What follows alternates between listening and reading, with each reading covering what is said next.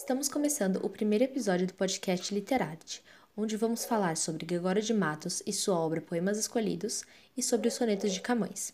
Eu sou a Mariana Silva. E eu sou a Amanda. E eu sou a Esther. E eu sou a Nicole. Gregório de Matos Guerra nasceu em Salvador no dia 23 de dezembro em 1636. Foi o terceiro filho de uma família rica, cuja mãe era brasileira e o pai era português. Como a família era influente de senhores de engenho e constituída de funcionários administrativos ligados ao governo, Gregório pôde estudar no Colégio dos Jesuítas, em Salvador, onde lá estudou humanidades. Ao terminar seu curso em 1652, ele seguiu para Portugal e, após um ano, ingressou na Universidade de Coimbra, da qual em 1661 obteve seu doutorado em Direito. No mesmo ano, casou-se em Lisboa com uma portuguesa chamada Dona Micaela de Andrade, pertencente a uma família de magistrados. Ainda em Lisboa, no ano de 1671, mais especificamente na cidade de Alcárcer do Sal, chegou a exercer o cargo de juiz do civil, de crimes e de órfãos, e um ano depois, procurador da Bahia. Sete anos depois, ficou viúvo e recorreu ao arcebispo da Bahia para voltar ao Brasil. Em 1682, um ano depois de ter retornado à sua cidade natal, o arcebispo de Gaspar fez dele vigário-geral da Bahia, a fim de ocupar o cargo de tesoureiro Mordacé. Porém, ao descobrir que precisaria fazer voto de castidade e recusando-se a usar roupetas de sua posição, foi desligado da igreja. Pôde então casar-se com Dona Maria dos Povos, com quem teve um filho.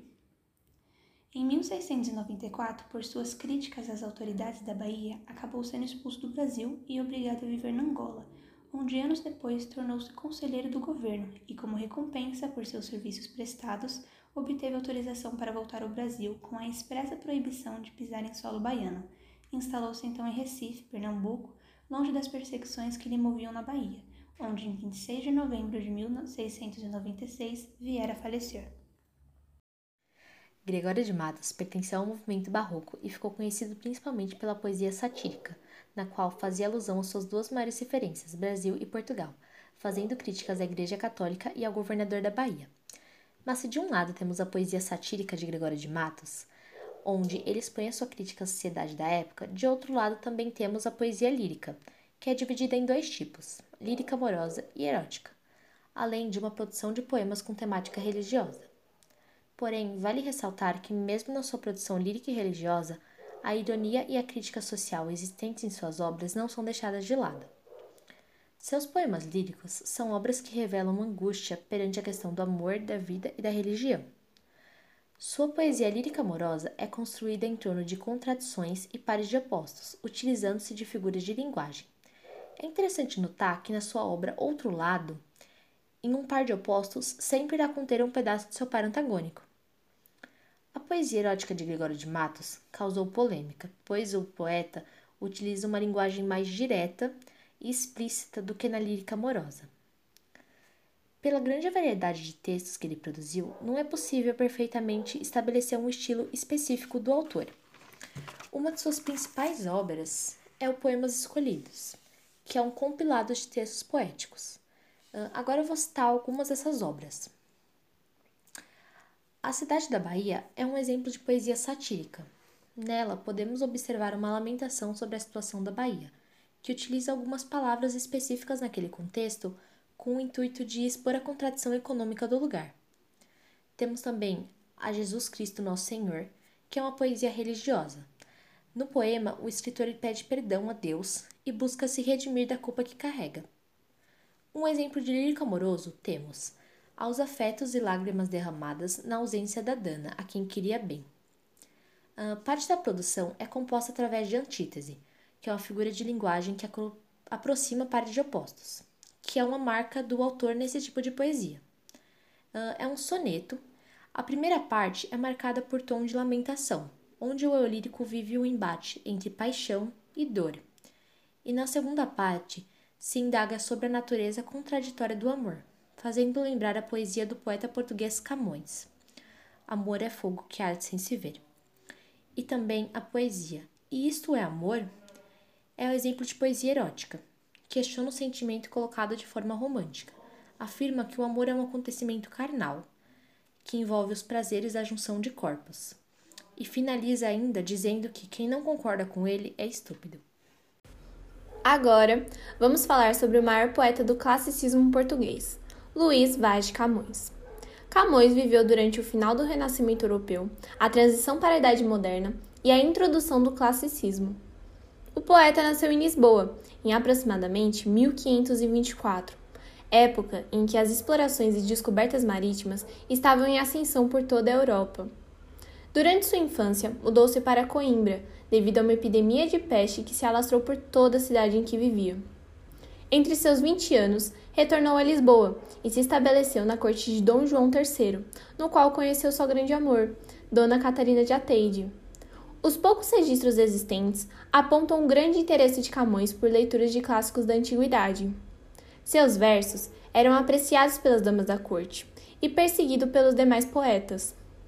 Com o intuito de fugir dos conflitos locais, Camões embarca para a expedição com destino a Celta, local no qual perdeu seu olho direito durante uma batalha naval.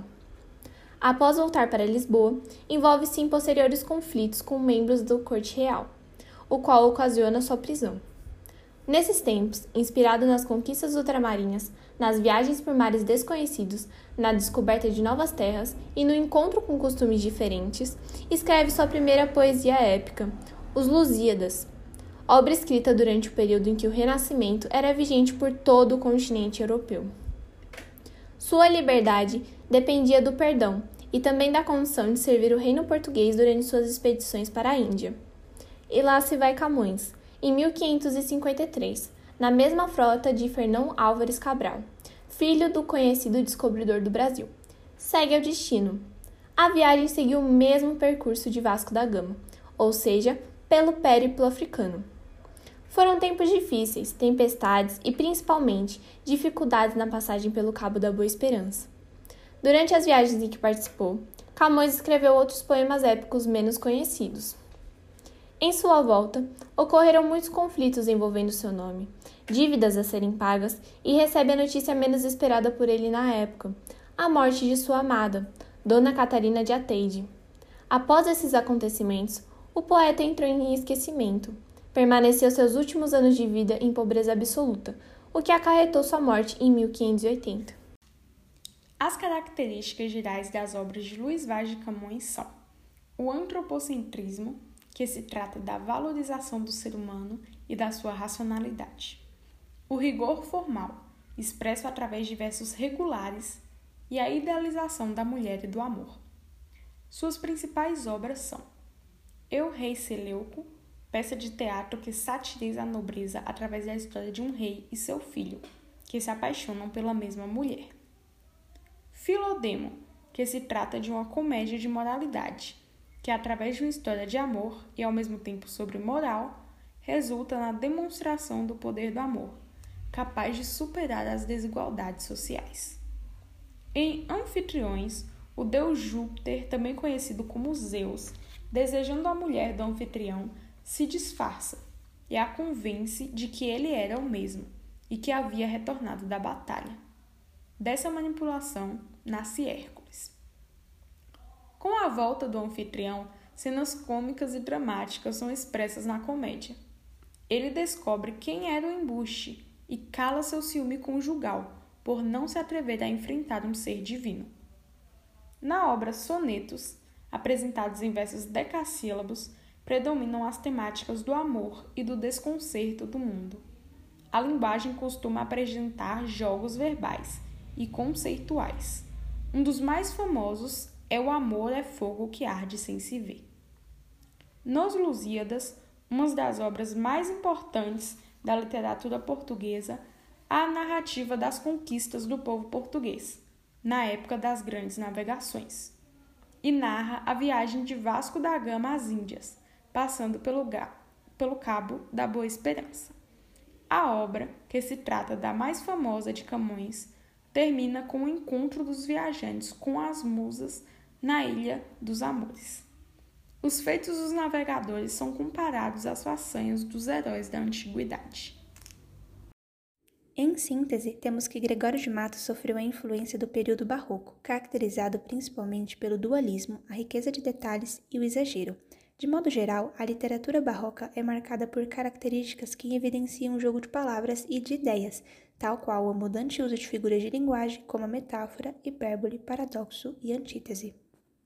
Enquanto Vaz de Camões viveu entre o período do Renascimento e Clássico, e suas obras tiveram mais influência do classicismo, que tinha como base uma busca pela perfeição formal, o antropocentrismo, que é o homem como centro, e a idealização da mulher e do amor. E tudo isso é demonstrado em seus sonetos. Assim, finalizamos o nosso podcast.